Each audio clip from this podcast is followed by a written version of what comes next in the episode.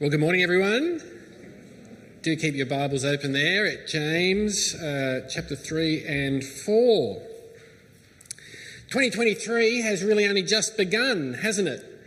Uh, I wonder if the new year has brought for you a making of plans as our Together Time guest. Sorry, I pointed in Brendan's direction, but I don't know why I did that. That's right.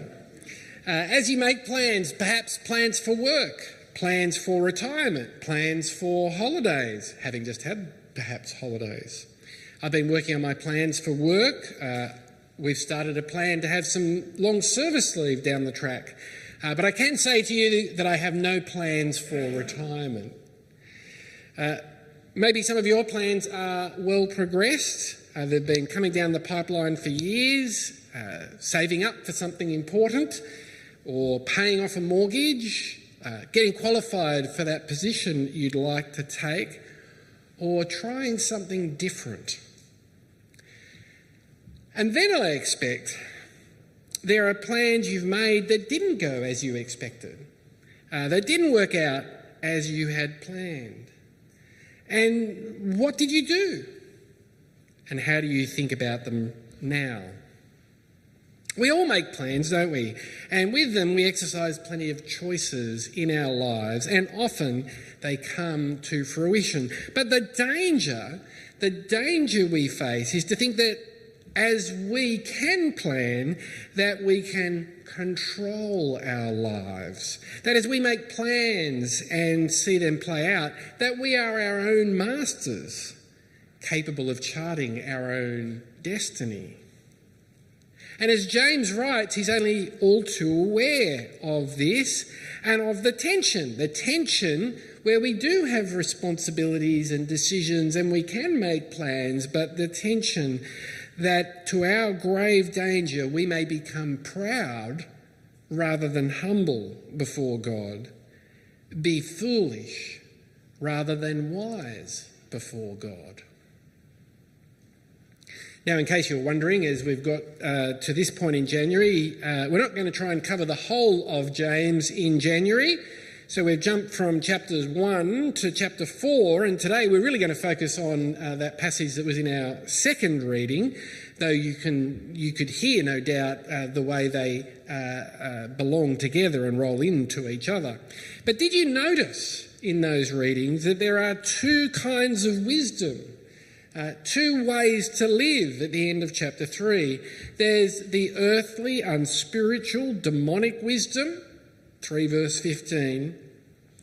But the wisdom James wants us to have, that God wants us to have and offers to all who trust Jesus, is God's wisdom. Wisdom from above I wonder if when you uh, were getting ready for church this morning, maybe running late or thinking, you know, oh, I've got to just get out of the door. I am going to church this morning to become more wise.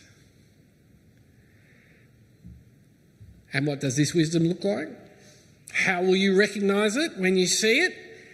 Uh, you may drive along the road, uh, maybe even as you were coming this morning, and you recognise the different cars that are on the road with you. For some of us, we'll notice a Toyota, a Tesla, a Hyundai. For others of us, a white one, a blue one, a silver one. Uh, how do you recognise wisdom from above? It looks like humble dependence.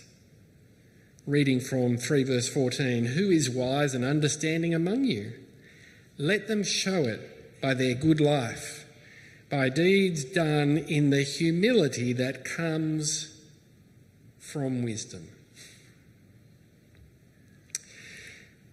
Before we zoom in uh, from 4 verse 13, let me remind you of where wisdom begins. How wisdom uh, is underwritten, uh, everything in James is underwritten by the Lord Jesus. He is the key. One of the great things we do is to work through the books of the Bible, verse by verse, chapter by chapter. Uh, the great thing about that is that we don't skip the bits that we might find hard. Uh, it also means that the themes that the Bible majors on become the things that we as a church and individuals major on. And of course, that's appropriate. The danger is, because we split it up uh, as we go, is that as we look at an individual passage, we forget how the whole holds together. The risk is that we'll lose sight of the worldview and the gospel that alone makes sense of what's being said here. And this is one of those occasions, or could be, where we have to remember James writes, what did he say in his introduction? As a servant of God and of the Lord Jesus Christ. Uh, and the Lord Jesus Christ and his gospel makes sense of how James expects us to live. In fact, the return of the Lord Jesus as Lord and Judge makes sense of how we live, as James writes. And so, wisdom or foolishness, uh, the one that ultimately describes each of us, is decided in our response to Him is seen by our humble dependence upon Him. Now, how that plays out in our lives, well, James gives us two shining examples here today, not just of what to do, but how we should see ourselves before God and before one another. The first one is in chapter 4 from verse 13 to 17. Humble dependence realizes God is in control and we are not.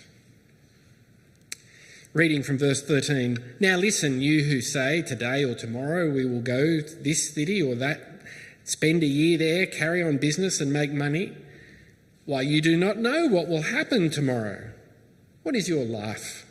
You are a mist that appears for a little while and then vanishes. Now, I've said that. I expect you've said that as well. Uh, he's talking to me, he's talking to us. I've made, made plans about the work I'll do or where my family will live. But what's the point?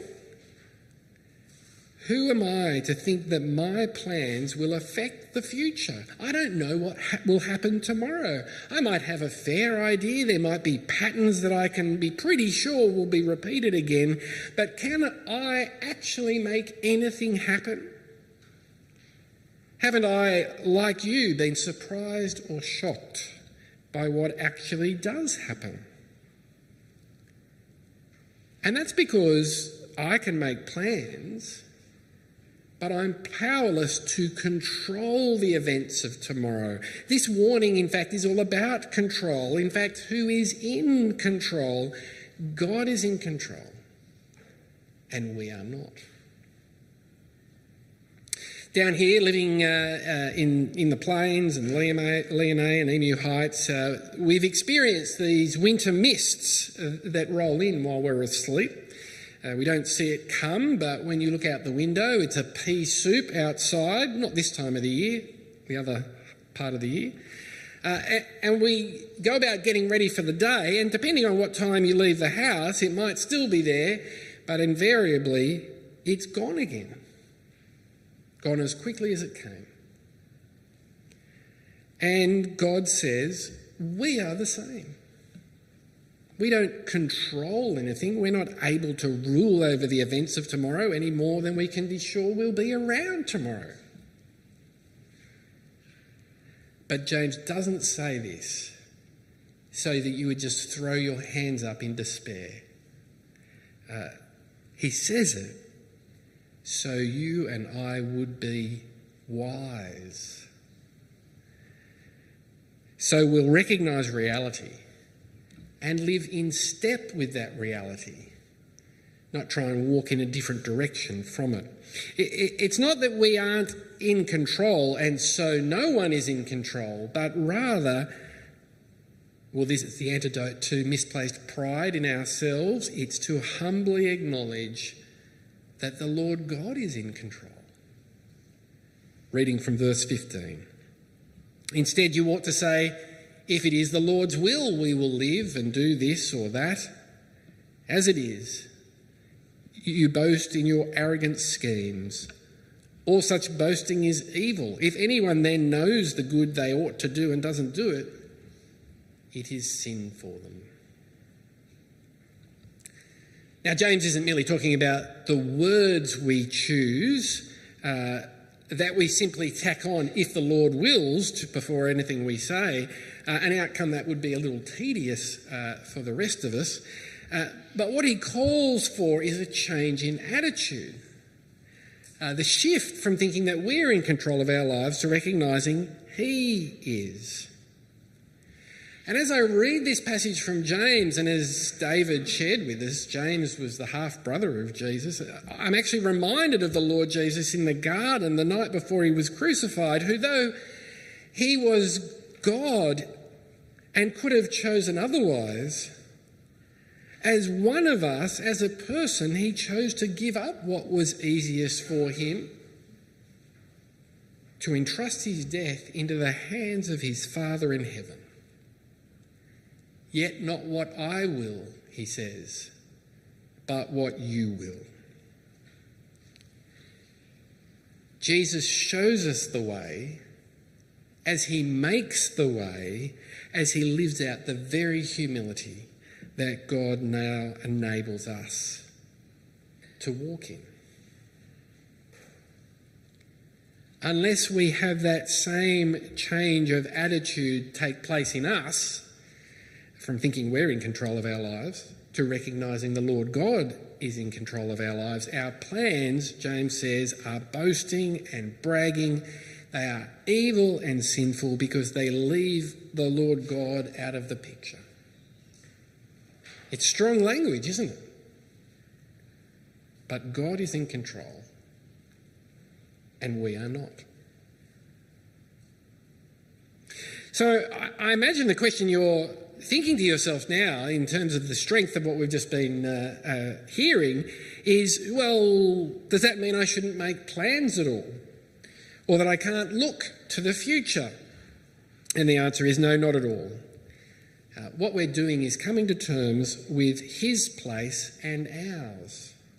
So we make plans, and with everything we think and do, we do it with a recognition the recognition that the Lord God is the final ruler over my life and that my future is determined, it isn't determined by the strength of my will uh, or by the superstitions of fate or luck.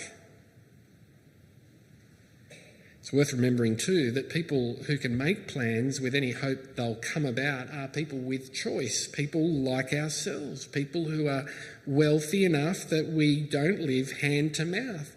The poor don't have that luxury. And I can't help but think as well of the times when people had plans that didn't play out the way they expected. When they were asked to humbly receive what God chose for them instead. Uh, not, not that they had bad plans either. Uh, I remember back to my grandmother and grandfather. He'd only recently retired and they could spend their retirement together. And within a year, he had a stroke and died. I think of the young man I knew who had hopes and plans for his life and marriage and children, who died at the age of 30 and left his wife and a one year old. And we don't even have to mention, do we, the plans that people come up with, that even we can come up with, that are, are not so noble, that are just plain selfish.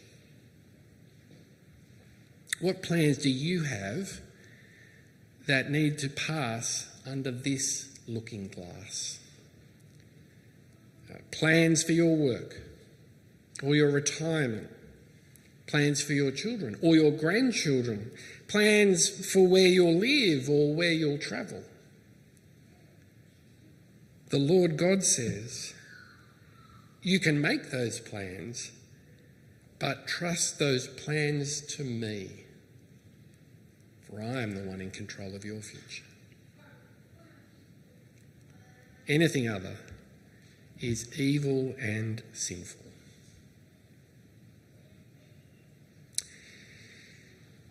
to wrap up this warning, let me come back to that question. Uh, I sort of just, you know, sort of mentioned it and brushed over it. Is should we say if it is the Lord's will uh, when we speak of our plans? I, I did say it could become a bit tedious. But as I reflect, I think to myself, well, what I mean by that is it, it, would be tedious if we just parroted it without conviction. In fact, I know some of you, I know a, number of people who were raised to say, indeed, these exact words. Uh, say if it is the Lord's will and do it with conviction. And so when it is match, matched with that attitude, as James calls for here, it, is demonstrating true wisdom. And so for that reason, well, I think we should say if it is the Lord's will, or say something similar like under God. We, we may not say it every time we speak of our plans, but but as we speak those words, don't we also teach and train ourselves to depend upon Him for our plans? And in this way, He continues to teach us that He is in control and we are not. That's the first warning. Uh, Allow it to shape you, and you will be wise. The second is not dissimilar, uh, and it is God is in control, and riches are not. Chapter 5, verse 1 Now listen, you rich people, weep and wail because of the misery that is coming on you. He doesn't mince his words, does he? Uh, the rich who have trusted in their wealth will be judged and condemned by God. It, it's a no holds barred judgment, evoking memories of the, the great judgments of the past by God that included weeping and wailing. But who is he talking to here?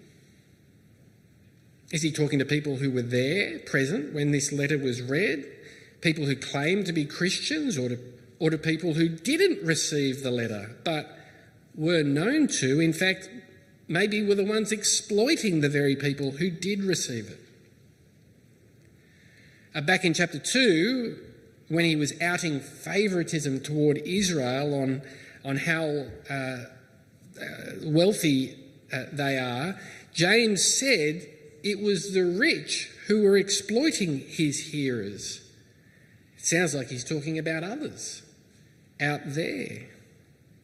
On the other hand, it's very unusual for the New Testament writers to give a command or a judgment to people who weren't hearing their letters, which would lean us toward hearers and Christians being in view. So I take it when James commands his hearers to listen, he's warning us of the danger of riches, of getting them, of having them, of envying them. Because they come before us and their attraction is as a tool so we can gain control. A tool we take up in our hands, a counterfeit in the place of the one who is in control. Now, uh, I've mentioned this before, but it's important we hear it again. We are the richest people in the world. The richest people in all of history. Uh, what we experience every day, even unnoticed, would blow the minds of most people who live on the planet now, let alone those who've gone before us. And I know any one of us in the room could find someone else or point to someone with more, uh, even orders of magnitude more than we have, but that would be missing the point. We have the lifestyle and choices and security that only the richest of the rich can afford. And so James says to us, You can't control tomorrow through those riches. That's what riches promise, don't they? Uh, control, uh, control to the people who wield them like a, uh, an instrument, like a tool, like a, a weapon. But how does James describe them, even as we look at our real estate or our shares or our bank accounts? 5 verse 2. Your wealth has rotted and moths have eaten your clothes. Your gold and silver are corroded. Their corrosion will testify against you and eat your flesh like fire. You have hoarded wealth in the last days. James looks now at the present through the eyes of what is ahead of us in the future. And what he sees, what God sees, is that wealth is counterfeit. It is worthless. It is useless despite the appearances. It is the instrument of the proud and the arrogant and the godless. It is used in a feeble attempt to control our destiny. But on top of that, even, it may have been obtained dishonestly at the expense of others rather than for their benefit. In verse 4, look, the wages you have failed to pay the workmen who, move, uh, who mowed your fields are crying out against you. The cries of the harvesters have reached the ears of the Lord Almighty. And in verse 6, you have condemned and murdered innocent men who were not opposing you. Uh, wealth, well, in fact, let's be clear, not the wealth itself, but those of us who try and wield it, it deceives us. It deceives us into thinking that we are more important than other people. And so willing to take advantage of them. And so it begs the question, doesn't it? How have we acted uh, to gain wealth, the wealth we have? Have we paid our due for what we've received? Have we worked the way in which our employer expected us to work for our pay? Uh, have we done it without making adjustments or excuses for things that they know nothing about?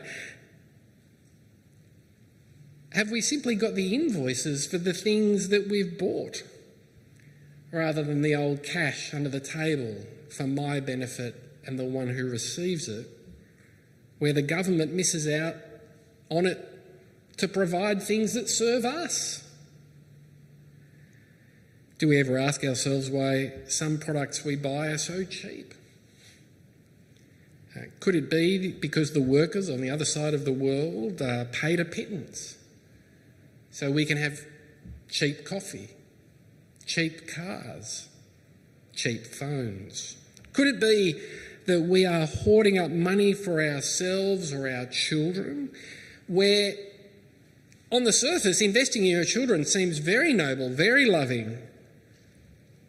But because it's about attitude, it can be the same problem that James is talking about here control and just another form of selfishness. Now, like in the first warning, do you see that there's a tension here? Uh, it's because we have responsibilities and God has his responsibilities, but we need to remember who we are and remember who he is. And so James is not saying that we shouldn't save or even that you can't be wealthy, but it is a grave warning to us.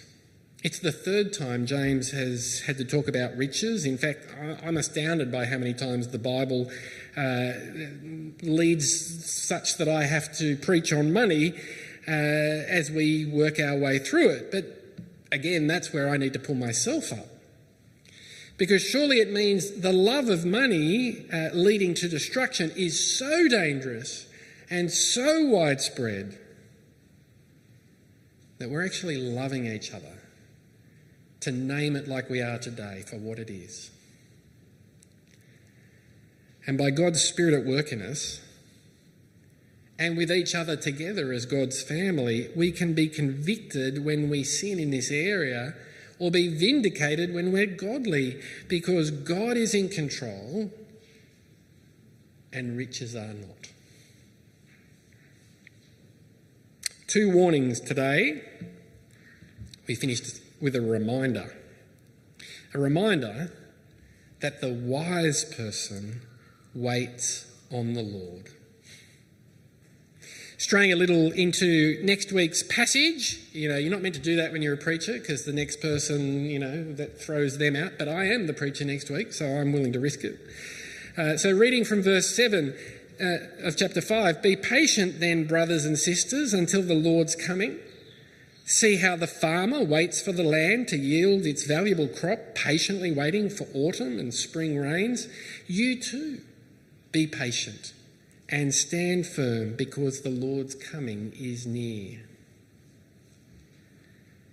Remember where wisdom begins and make sense of the two warnings we've heard today.